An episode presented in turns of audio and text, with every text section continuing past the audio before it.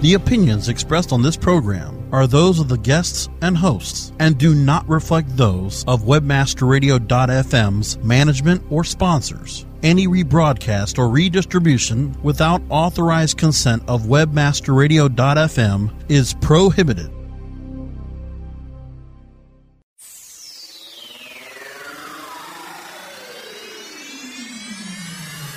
Business is changing, and new marketing avenues are opening up every day. WebmasterRadio.fm presents a show that brings you the innovators and trendsetters taking us to a new age of marketing, media, and social business strategy. Welcome to Market Edge with Glenn Engler. Get ready to hear perspectives on social media and digital marketing that will help you gain insight into the unique opportunities and challenges facing marketers and thought leaders today. Now, now, please welcome your host, a Fortune 500 industry figure in the marketing and communications world for more than 25 years, and Chief Executive Officer of Digital Influence Group, the host of Market Edge, Glenn Engler. Hi, and welcome to Market Edge. I'm your host, Glenn Engler, CEO of Digital Influence Group, a full service digital marketing agency that helps companies unlock the social potential of their brands and amplify its impact to drive business results. Today I'll be talking about leadership in the digital age with Rosabeth Moss Kanter, Harvard Business School professor and author of Supercorp, a look at how a new generation of values driven businesses do well by doing good. Rosabeth Moss Kanter holds the Ernest L. Arbuckle Professorship at Harvard Business School, where she specializes in strategy, innovation, and leadership for change. Her strategic and practical insights have guided leaders of large and small organizations worldwide for over 25 years through teaching, writing, and direct consultation to major corporations and governments. The former editor of Harvard Business Review, Professor Kanter has been repeatedly named to lists of the 50 most powerful women in the world and the 50 most influential business thinkers in the world. In 2001, she received the Academy of Management's Distinguished Career Award for her contributions to management knowledge. In 2002, she was named Intelligent Community Visionary of the Year by the World Teleport Association, and in 2010, she received the International Leadership Award from the Association of Leadership Professionals. Professor Kanter has authored or co-authored 18 books.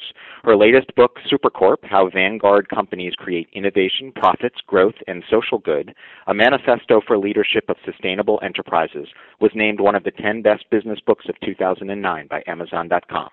You can connect with Rosabeth on Twitter at twitter.com forward slash Rosabeth Kanter. That's K A N T E R. It's an honor to have you on Market Edge, Rosabeth. Welcome. Thank you. My pleasure. So let's start off, and uh, if you can tell us a little bit about your professional journey and what led you to Harvard Business School. In many ways, I've been doing something, the same thing my whole career.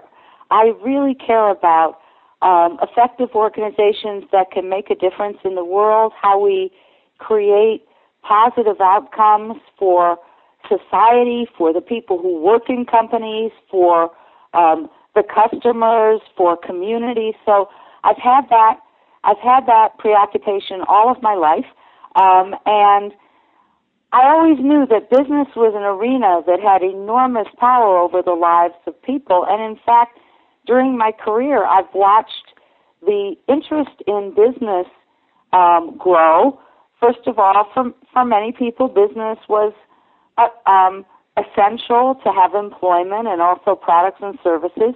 There were others who were critics of business practices. Increasingly, the public would like business to be a source of solutions because there's mm-hmm. also great distrust in America and in other parts of the world in government.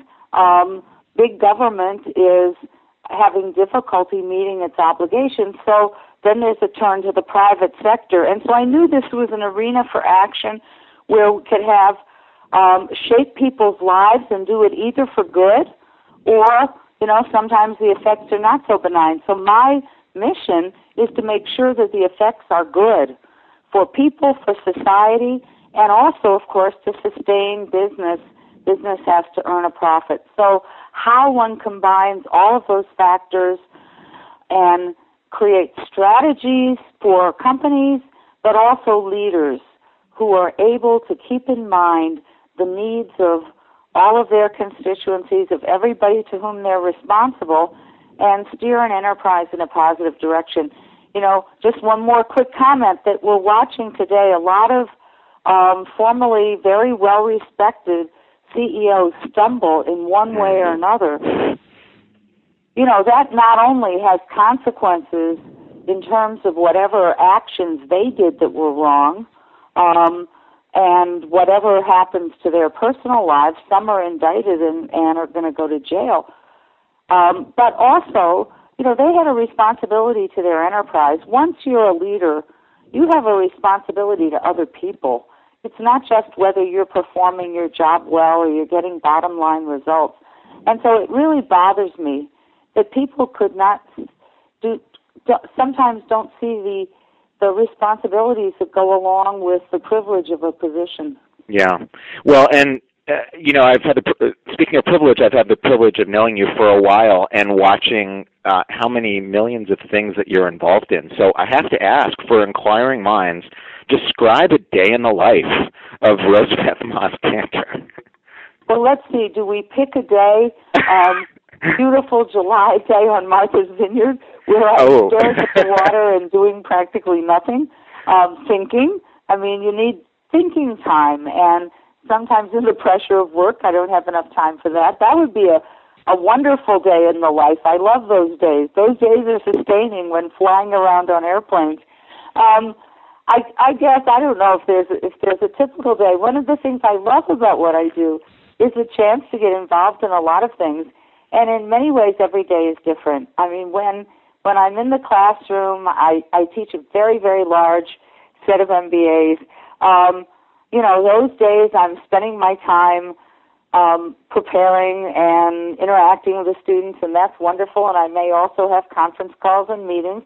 I walk to work. I also have another privilege in my life, and for people listening to this, that's an incredible privilege. You know, it, it's it's healthy to be able to walk and to be close enough to things and build in um, those moments of that, those are also reflection moments. Sometimes I pull out my BlackBerry, and yes, I realize I may be the last living BlackBerry user soon.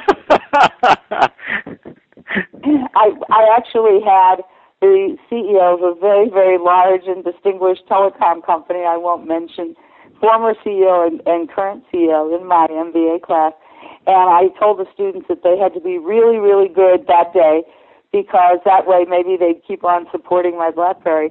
And the, the former CEO said, not a chance. Ooh, well, yeah. that was all bad. you know, so I, I, um, I sometimes do that while walking. I'm, you know, I'm having to, to, to, to keep things moving in, on many different fronts. Um, some days, you know, I can concentrate on writing. I tend to do writing email um, early in the morning, um, clear that out as much as possible, and then I'm seeing lots of people. I'm on airplanes a lot, going places, and friends of mine joke. They say, you know, are, are, oh, you're going to Australia? Are you going for lunch? And I'll say yes. um, not necessarily because I've been a tourist in many places. I love seeing it, and sometimes I can go and stay, and sometimes I go and do what I'm doing and have a good time doing it and come right back because I want I also want to be home or there are other obligations. So it's a it's again I feel very fortunate to have a life with with so many opportunities. I would say the hardest thing is carving out uninterrupted blocks of time for thinking and reflecting and just letting the batteries recharge.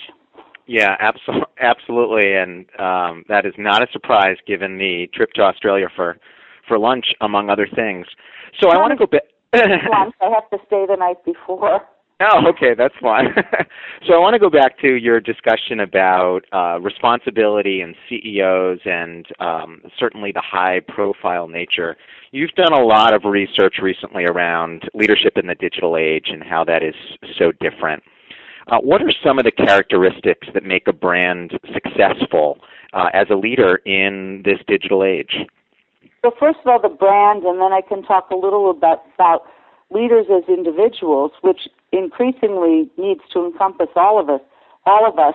I mean, a brand in the digital age, you can't control it just because you say it is what it is. Um, because this is interactive. And it was really interesting to me because I was involved, you know, the first dot com boom, um, and I wrote a book called Evolve about it and about what was changing.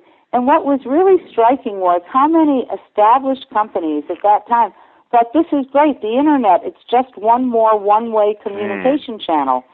And they were not taking advantage of the potential to create communities and to connect people with one another.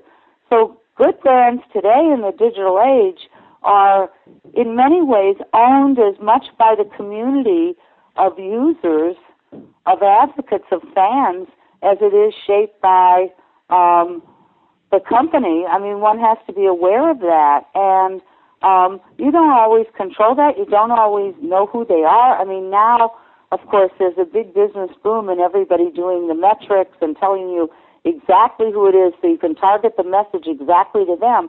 Um, and you know, all of that personalization is going to matter a great deal.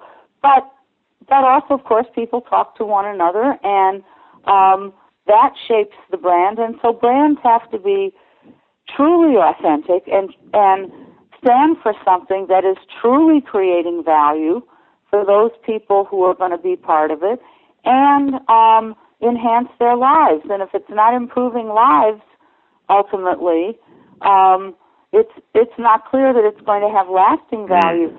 One of the companies I write about in Supercorp is Procter and Gamble.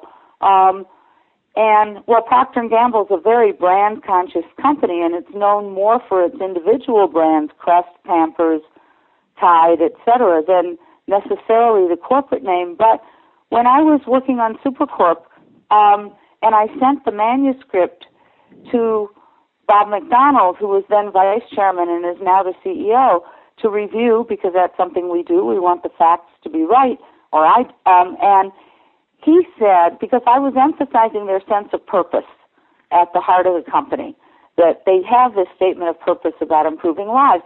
And um, he wrote me back and said, this makes him want to emphasize the PVP, purpose, values, principles, even more. And I said, well, Bob, I was writing about you. You're saying you want to be more you. And the answer was, in a way, yes. And now they are. I mean, my, I've had some amazing experiences on these flyby journeys. I was speaking in Nigeria and then spent time with some of the Procter & Gamble people in West Africa. And the Pampers people saw their mission as improving lives. I mean, helping babies thrive. And in a place with high infant mortality, they realized they couldn't simply, you know, be marketing diapers. They needed to help mothers help their babies thrive, and so they started sending mobile clinics with re- mobile, not in the phone sense, although they did use mobility applications, text messages later.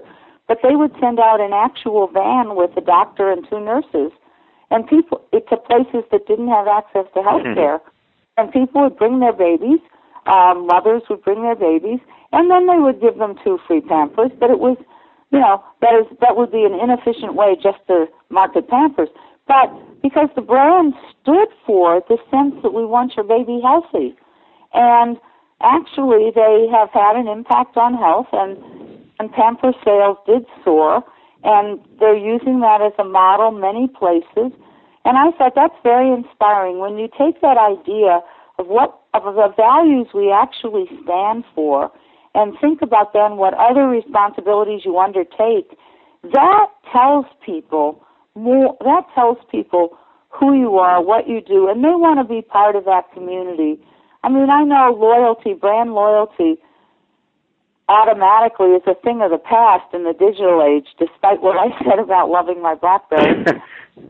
But and i will be sad when it goes but um, it's but you build a bond and you you are doing something improving society that improves your bottom line via the products themselves and the things you surround the products with.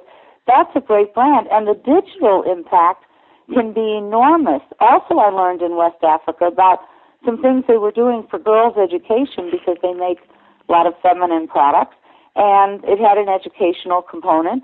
And within a very short time after they started doing things to keep girls in school that also involved their products, they had, you know, in a country that is a developing country in a in a continent certainly far away from the U.S. They had hundreds of thousands of, of users on a Facebook page right away who were teenage girls who otherwise couldn't really talk about mm. their particular bodies and what was happening because they were in families where mothers, especially, but parents, certainly not fathers, wouldn't talk to them about it. And they found a community um, that actually was started because of a product and what the product was doing. The community takes on a life well beyond the product, but when they're when when the company is actively enhancing and supporting that, the effect is really powerful, and that's what you want because in the digital age, you know, can go exactly the other direction too. Right. And that is they can put up um, put up a website that says companyxsucks.com Yep. And soon you have all your users or non-users um, organizing about what they hate about you, and you know what is it? You you only have to think about how you n- must start responding to what they say. For leaders too, um, this is a very powerful new phenomenon because leaders can't hide behind hierarchy. They can't have a correspondence office of 300 people that answers the occasional snail mail or phone call. I mean, people want direct access. I love CEOs, and, and in the companies I work with, I get that access, but there are other CEOs who actually answer their own email. Now, I'm sure they still have 300 people answering it, and maybe you need, you know, a special relationship, which again, I might be privileged to have, but you have to answer your own email. People want direct access. Um, so it's interesting, you know, in the digital age when you can be reach millions of people that you don't even know at the same time one to one you know people want to get to that person and so you can't you know be remote and be distant and wait a long time leaders have to um you know get that crisis moment hear that they're hating you and organizing against you and do something right away otherwise you know they're letting the company down and actually generally they're fired i mean you have to be it it does take time. It's why my many hours in, in the morning, and I'm just a a professor. I keep saying whatever um whatever fortune I have, but um I'm I'm I can imagine what it's like, but you have to be accessible to people and you have to understand you're always on. That your personal contact conduct, somebody's taking a picture of you getting right. drunk at a party, or somebody's, you know, exposing your torrid emails. Um, you know, you have to think of yourself as always in public. And by the way, can I make one more comment about Absolutely. the digital age? Just a pet comment because of the important work you do, and you're certainly in the center of helping people use these new tools.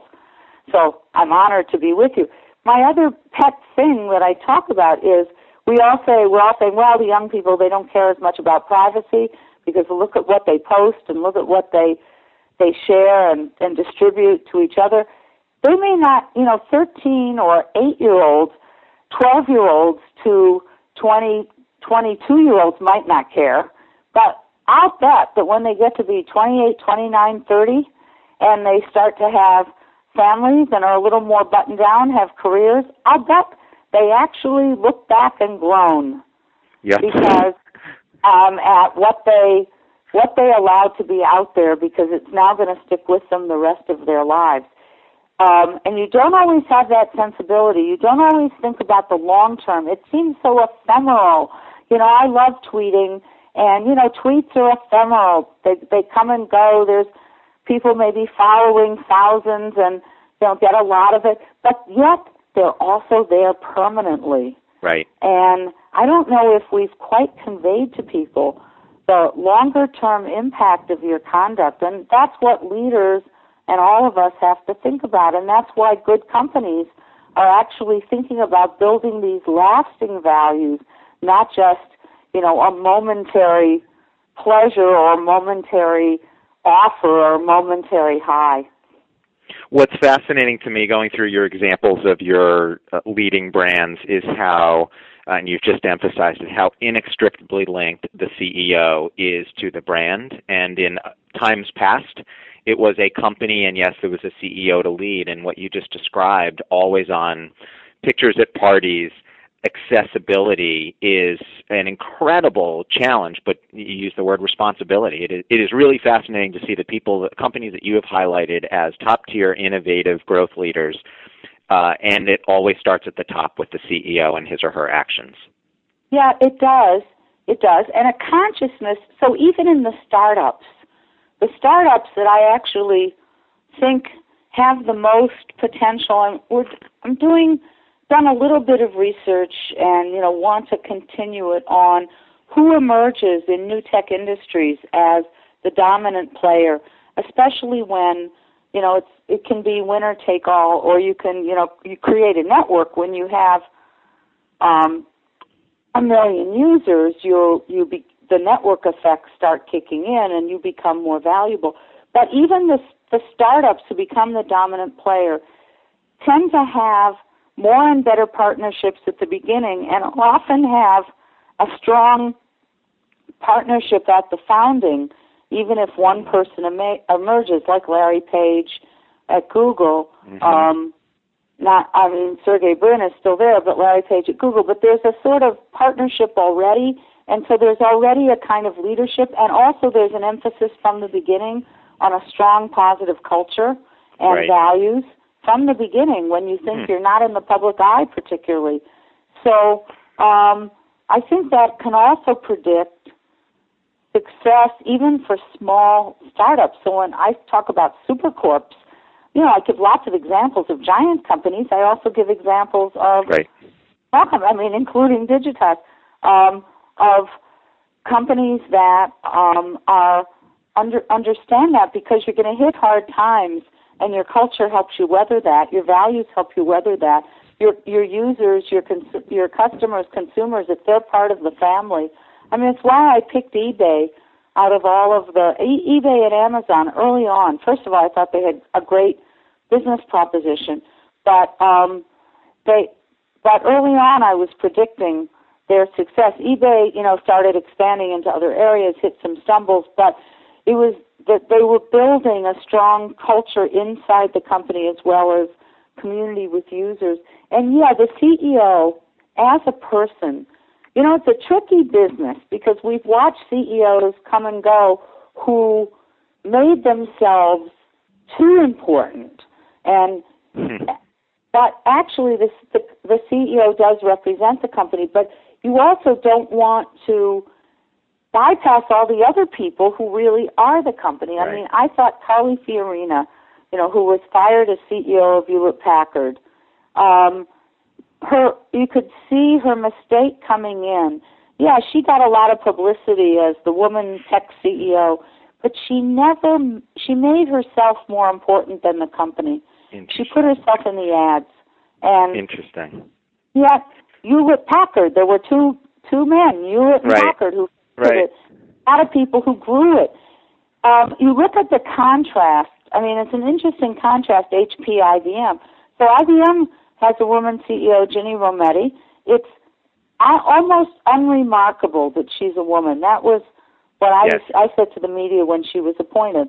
I said she's an engineer and a great business person, and it's a bonus that she's a woman. Yes. But IBM is a company where the company name, the company brand, and she certainly represents it. So do a lot of other people.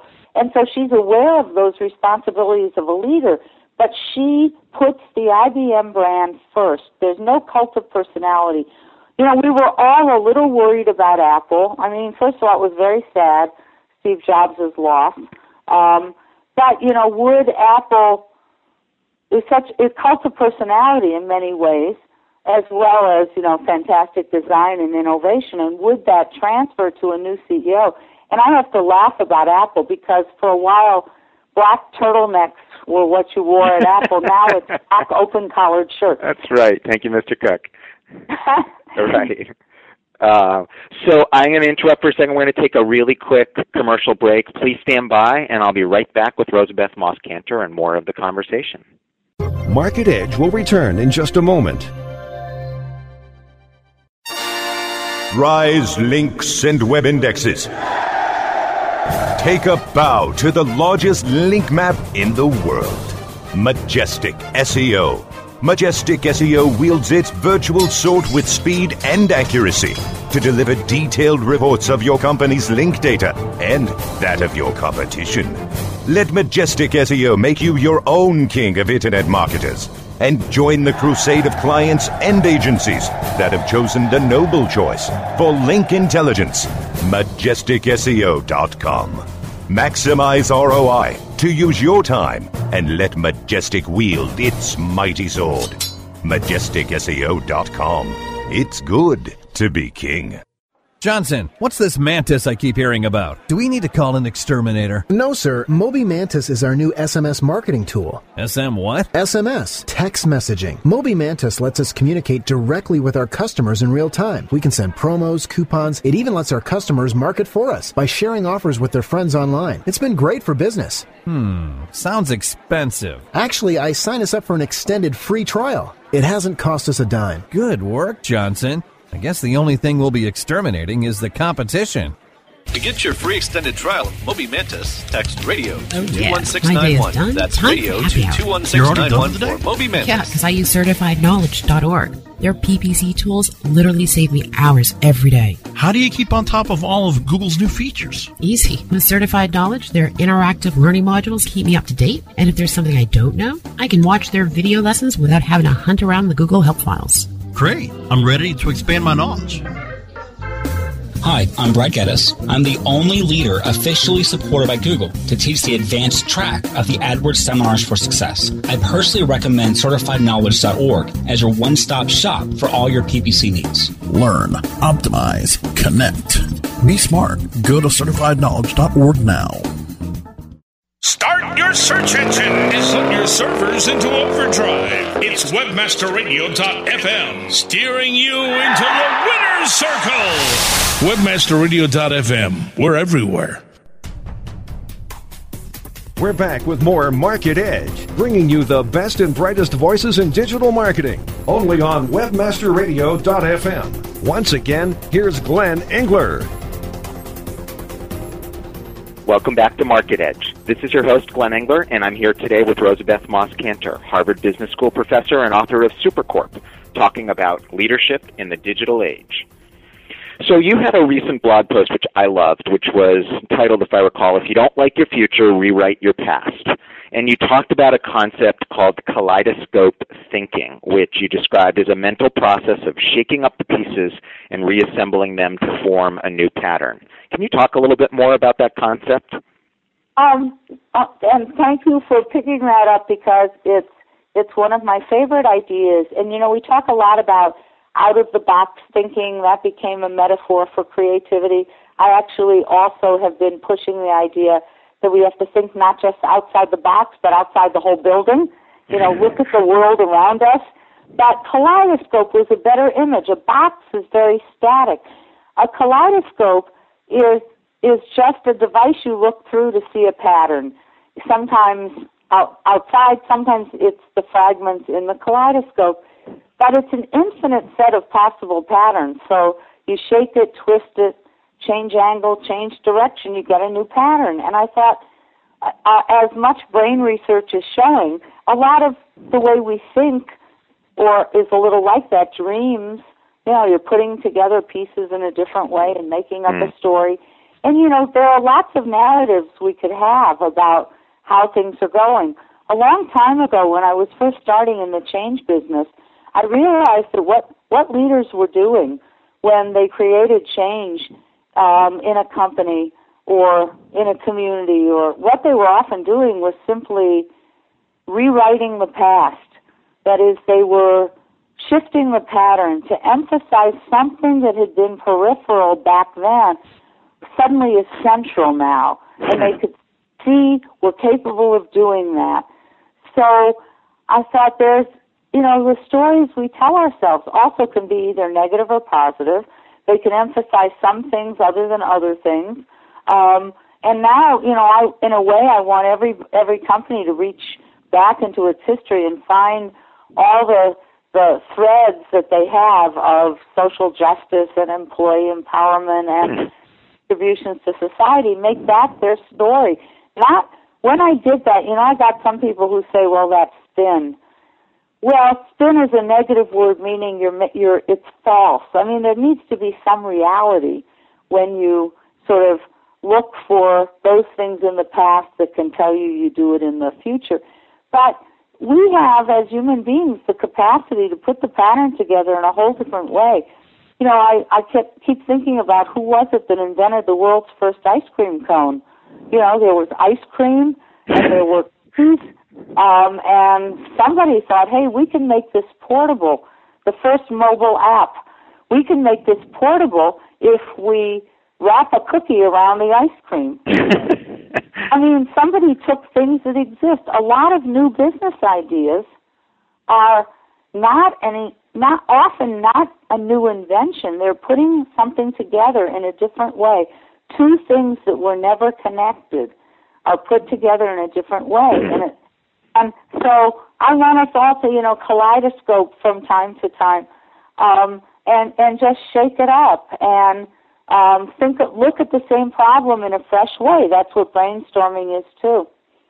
So interesting. So you know, be authentic. but, yeah. Oh, uh, I love it. Yeah. Well, it's it's helpful to all of us. You know, it's helpful to all of us. It, it is, but I, I love it. And you've uh, authored or co-authored, if I go back to that, and um, for listeners, an absolutely astounding 18 different books. Is there a topic? that you're either passionate about with a thread through these or, or something that keeps popping up that you keep going back to? Oh, sure. I mean, first of all, those 18 books, I would say probably seven or eight are major, and there are others that are uh, um, are fine. I mean, but they're um, readers or co-authored or something else. But I have these, you know, bursts of every every few years, bursts of of of ideas that tie a lot of things together, and I do these complex projects. But I'm really interested in, um, you know, making systems work better, human systems, um, organizational systems, and so the thread is those things that that create positive cycles or negative cycles, and I mean that I've I've had that as a theme in many different things, um, and I like doing the contrast. So mm. um, another recent book, not as recent as SuperCorp, but but wrapped together a lot of a, a lot of ideas um, was confidence, and I the subtitle is How Winning Streaks and Losing Streaks Begin and End, and has it all in the title. I was interested in how um, systems have momentum, and the, that momentum can lead you downhill and everything piles on and the situation gets worse, or you can have positive momentum. Start winning. A lot of advantages accrue that allow you to keep on winning. And um, but then the issue is where does leadership come in? It leaders shift the cycle.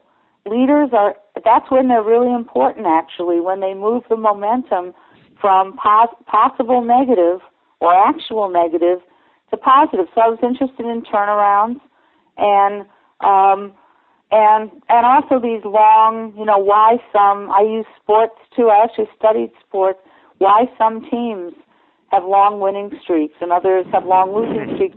What is it that gets done? And leaders do do things that help make move the momentum in a positive direction. And what I liked about that, and a, a theme running through everything, is even when I'm talking about companies I'm also telling a human story of how people are interacting with one another, of what the quality of the workplace is, of whether people have opportunities to express their ideas. I mean, empowerment is a really big theme running through my work. I would say that since the beginning, I was interested in the power of the people, um, in how you create organizations that give people more voice and so naturally, I love the digital tools for the more voice. Right. I will also say about digital tools is that you can organize negatively um, over the web. You can organize revolutions. You can organize meetups. You can encourage people to get out and do one thing. But it's very hard to organize to um, organize something that has a sustained life.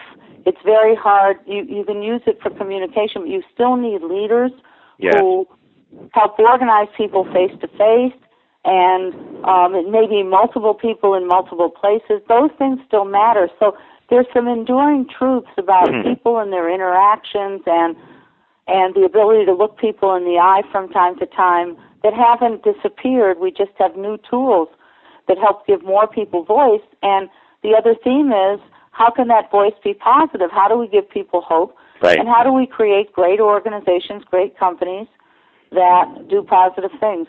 Now that So- that sounds like a lot of themes, but it's No, they they definitely It come really a together on it. An Yes, on, idea. I'm on interested. The, the consistent ideas throughout my work are innovation.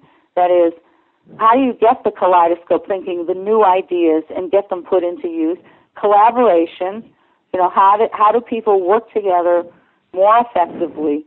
Um, those are two big themes. Oh, I could go on with so many questions, but unfortunately we're out of time and you've been incredibly generous with your time. So I want to thank you, Rosabeth, for being my guest today, and thanks to everyone in the audience for listening to today's conversation. If you have any questions or would like to talk further about the topic of today's show, feel free to connect with me on Twitter at twitter.com forward slash Glenn Engler or on my blog at www.glennengler.com. Visit www.webmasterradio.fm at 12 noon Eastern Time on Tuesdays to tune into episodes of Market Edge. For Market Edge, this is Glenn Engler. Until next time, I'm out.